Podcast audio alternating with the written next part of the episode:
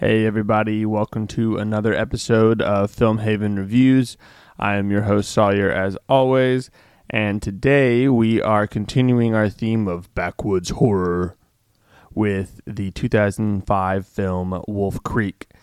And of course, we are also continuing on this sub theme of diverging from the theme that I originally set out to do because this movie does not take place in the backwoods like I was expecting, but instead it takes place in the outback of Australia. So it's more of a back country than backwood, but I mean, come on, we're just splitting hairs here. The, the idea is still the same being in a remote area, not being able to get help very quickly, and being attacked by nefarious things, be it nature or man. And in this movie, it's definitely man. So you know, Wolf Creek is really all about lessons. It's about teaching us things.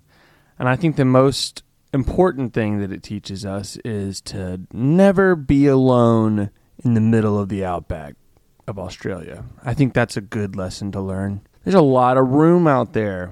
And with that room comes a lot of isolation. And with that isolation comes the opportunity to, I don't know, murder, that's a big one for sure. Murder. And similar to the tagline of the classic film Alien, in space, no one can hear you scream. In the outback, no one can hear you scream because you're so far out that there's nothing you can do. And using that terrifying backdrop, Wolf Creek can elicit actual fear more than a lot of other movies just based on the situation that the characters find themselves in. Speaking of that situation, let's actually talk about the story. It's very simple. We got three backpackers, and they have decided to go to this place called Wolf Creek, which is where uh, an asteroid has landed in the middle of the outback a long time ago, and it it's apparently pretty cool to look at. So they're gonna go on this multi-day journey deeper and deeper into the backcountry until they find this.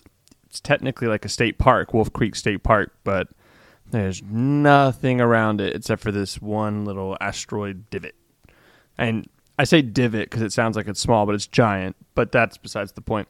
So once they get there, of course, their car breaks down and they're in the middle of nowhere.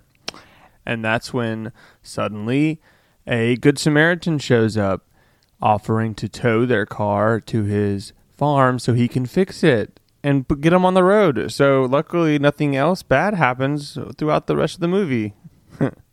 yeah. So obviously, that's not uh, things are not as they seem, and then we'll go from there.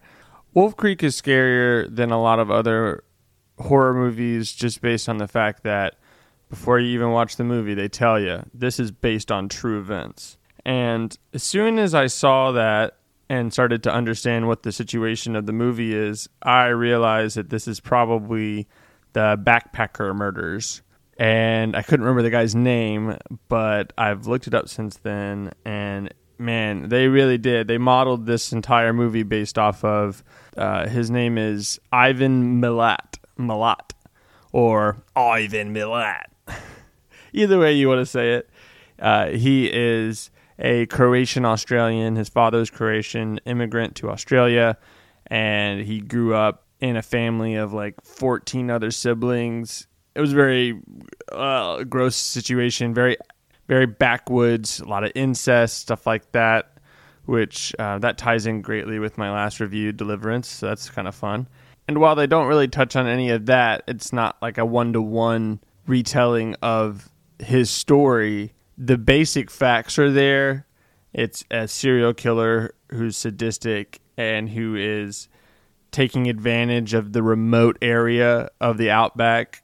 And instead of the Wolf Creek State Park, he committed his murders in the Belanglo State Forest. But the two characters, the both fictional and real characters, have the same MO and the, the, basic parts are there, even down to the victim profile.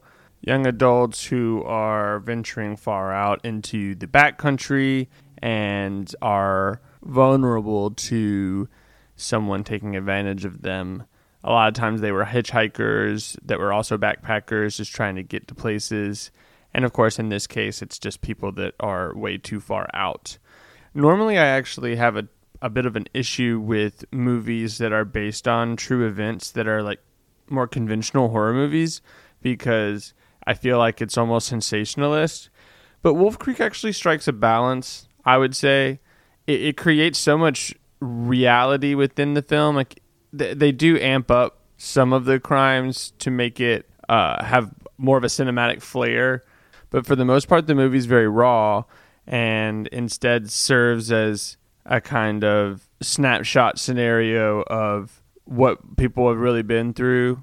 It takes it pretty seriously. It's not making light of it, I would say. The sensationalism is pretty light in comparison to other movies of its ilk that try to profit off of the death of others.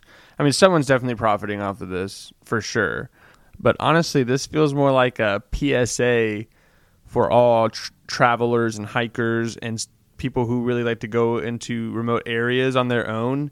There are unfortunately people out there that are willing to take advantage of you and you really got to be careful that's not to say don't go to the outback i'm sure australia's outback is beautiful and if you go with a guide or you go with the right people then you can experience it in a beautiful way but when you don't know anything about the area and you go miles and miles and miles to the most remote regions of the area then if it's not even just the elements itself it's just not very smart one of the scariest parts of this movie is that once the characters get trapped in this guy's kind of compound, even when they run away, there's nothing to run away to. And that's that's very eerie and terrifying. So in a strange way, the movie actually has a sort of a message, and that keeps it from going into the realm of the distasteful and keeps it simply to a standard horror movie that's grounded in a true crime scenario as far as the technical aspects of the film, the first half uh, feels very 2005. I mean, it's extremely of its time, down to the characters' attitude, their clothes, and the whole first half plays out like a lot of these 2000s, early aughts horror movies and thrillers where you're just like a bunch of friends going on a road trip. But that does allow for a lot of character development which is nice, even though the characters are firmly caricatures of their 2000s time. And in general, the whole first half of the movie has this independent, low budget vibe. And that's not, you know, that's not a bad thing. It was probably a low budget film, and what they did with it was good. It, it it's not groundbreaking or anything, but what I think that it does do that's unique is subvert expectations in a few ways. Um, the character arcs the character arcs don't go in the way that you would exactly expect. And i appreciated that. It set it apart a little bit from some other run-of-the-mill horror movies. It just uh, in general had an independent low budget horror movie feel but sometimes you're in the mood for that and i certainly was so I, I had a good i had a good time with it the main killer mick taylor in, which is what he is in this movie instead of Ivan Milat. Uh, he's very scary because he kind of has this jovial attitude. He kind of seems like this Crocodile Dundee kind of character, just a nice outback guy who's kind of quirky. And he kind of keeps that demeanor even after the tone changes to a more horror element instead of he's saving us, you know, he's going to fix our car to, oh no, he actually wants to kill us that turn doesn't really change his demeanor. He's still very jovial and jokey, and that makes it worse. It, it kind of makes him creepier because he's kind of a clown caricature of an outback person. And to have someone with such a silly tone do such horrible things, I think strikes a very unnerving chord in the audience that is very effective. At least it was to me and my girlfriend who were watching it. So, all in all, I really enjoyed it. Very, in some ways, run of the mill with just enough things to set it apart to make it, I say, like a 6.5 out of 10, which is not bad considering how much of a small film it was, very low budget. But effective nonetheless. And I've heard now that Wolf Creek 2 is actually pretty good. And what I just saw on IMDb is that Wolf Creek 3 is actually in development, which is kind of fun. So that's pretty much everything I have to say about Wolf Creek. Uh, don't go into the backwoods, the backcountry alone. Um, always take a guide or someone who knows the area that you trust.